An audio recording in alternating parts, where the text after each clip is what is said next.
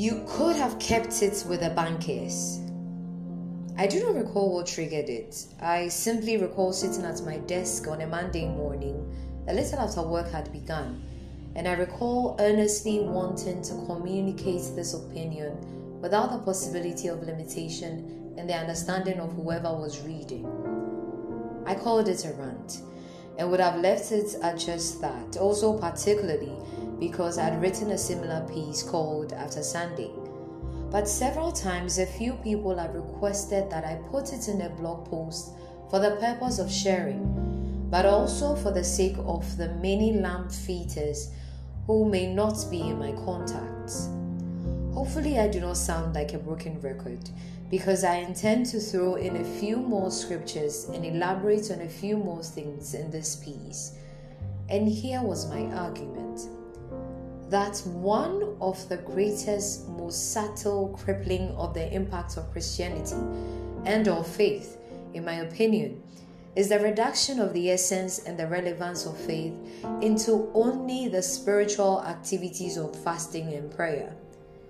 The era in which the purpose and end of faith became merely about the ability to engage in spiritual activities was the era in which the church mistook the journey to be the destination.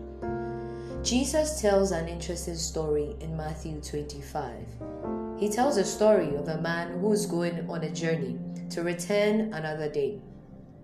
This is a pretty popular story, and we were told this story. We were taught that this man gave three of his servants talents before he left for his journey. The more relatable translation will be NIV, which says, He gave his wealth. The King James says, He gave his goods. ESV, his property to these three servants. We know from how the story ends that the man did not do a distribution as though he was on his deathbed. He gave of himself because he expected productivity, industry, output. This was a story told by the Messiah himself, and he was telling it to his disciples as he spoke of what the kingdom of heaven could be likened to. In the rest of the story that follows, we know that the master returns and finds that one of his servants did nothing with the resources he gave.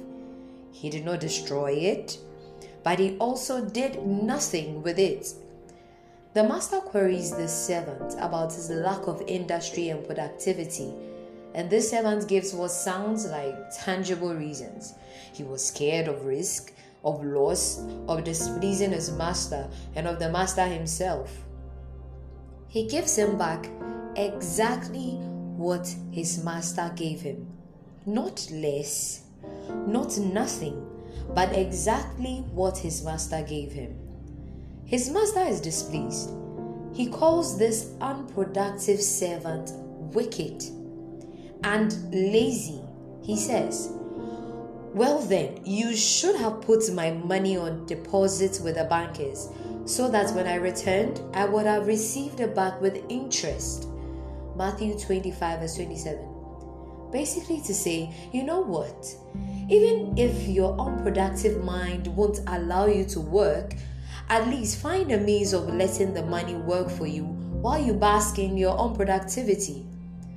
The master's response was essentially to say, by all means, you must be productive in some way. This was the essence of giving you what I gave. This is Jesus, not Paul, not Peter, not James. This is Jesus, and he's talking about the kingdom of heaven of all things. Much later, to corroborate Jesus, Paul, John, and Peter will tell us about a new heaven and a new earth in 2 Peter 3, verse 12 to 13, a new Jerusalem, Revelations 3 and 21, about some life after this one in which we rule and reign with Christ, a dispensation in which we will judge angels and of a city which is decorated with precious stones, streets of gold, pillars bearing street names of the apostles, etc. An entire civilization. The prophet Daniel saw it. He said, And the kingdom and dominion and the greatness of the kingdom under the whole heaven shall be given to the people of the saints of the Most High, whose kingdom is an everlasting kingdom, and all dominions shall serve and obey him. Daniel 7. The Apostle John saw it on the island of Patmos. He said, To him who overcomes and does my will to the end, I will give authority over the nations. Revelation 2. And they sang a new song. You are worthy to take the scroll and to open its seals, because you were slain, and with your blood you purchased men for God from every tribe and language and people and nation. You have made them to be a kingdom and priests to serve our God, and they will reign on the earth. Revelations 5, verse 9 to 10. And so, as much as we know that this civilization is not without worship and praise and a constant worship of our King, and that the angels continually cry, Holy, in awe, we also know that this civilization is not without productivity and industry. It is not without work. Work and productivity were not a product of the fall. Adam was tasked with work and productivity long before the fall, before he was commanded not to eat of a tree. In Genesis chapter 2, verse 15, it says, The Lord God took the man and put him in the Garden of Eden to work it and take care of it. It was a disdain of work that was a product of the fall. It was the sweat of the brow, the thorns and thistles that made productivity difficult. That was the curse, not the work itself. And until we recognize that at the very core of humanity and faith is a call to be productive, if for nothing at all, in anticipation of the new Jerusalem, the new heaven and earth, we will continue to reduce our experience of faith to the things that were given to empower us for that path of productivity. We often separate civil work from faith related work and even call it secular work. We go as far as to suggest that we will only account for faith related work, fasting, prayer. Yet here we have Jesus telling the story of a master who says, At least put my money in the bank for me. Let it make me a little more money. How very carnal of the Messiah.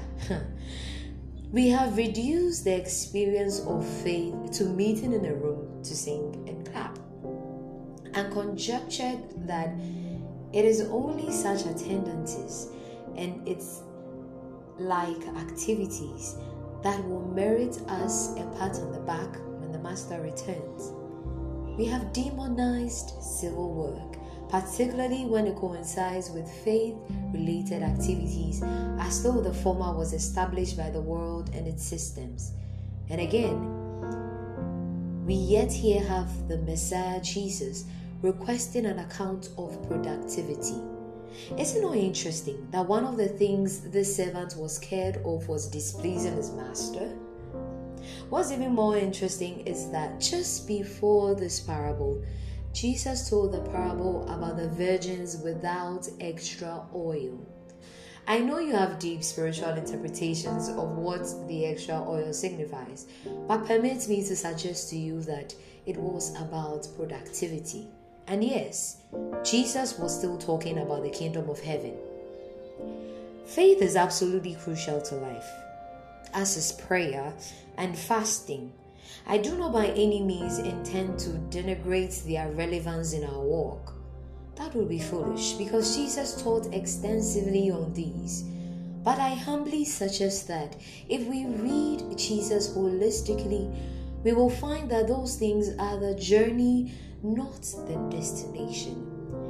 And I concede that it may be for some, because his purposes for us differ from person to person. That said, please recognize that spiritual disciplines are for your strength and for your direction and instruction. A life with God is absolutely the single most irreplaceable thing in this world. But beyond that is a call to rulership and impact as He directs. We not only will account for how many hours we prayed, but also for how effectively we use the resources afforded us for the work of our hands. May we not be called wicked and lazy at his appearing. Love always, Rad.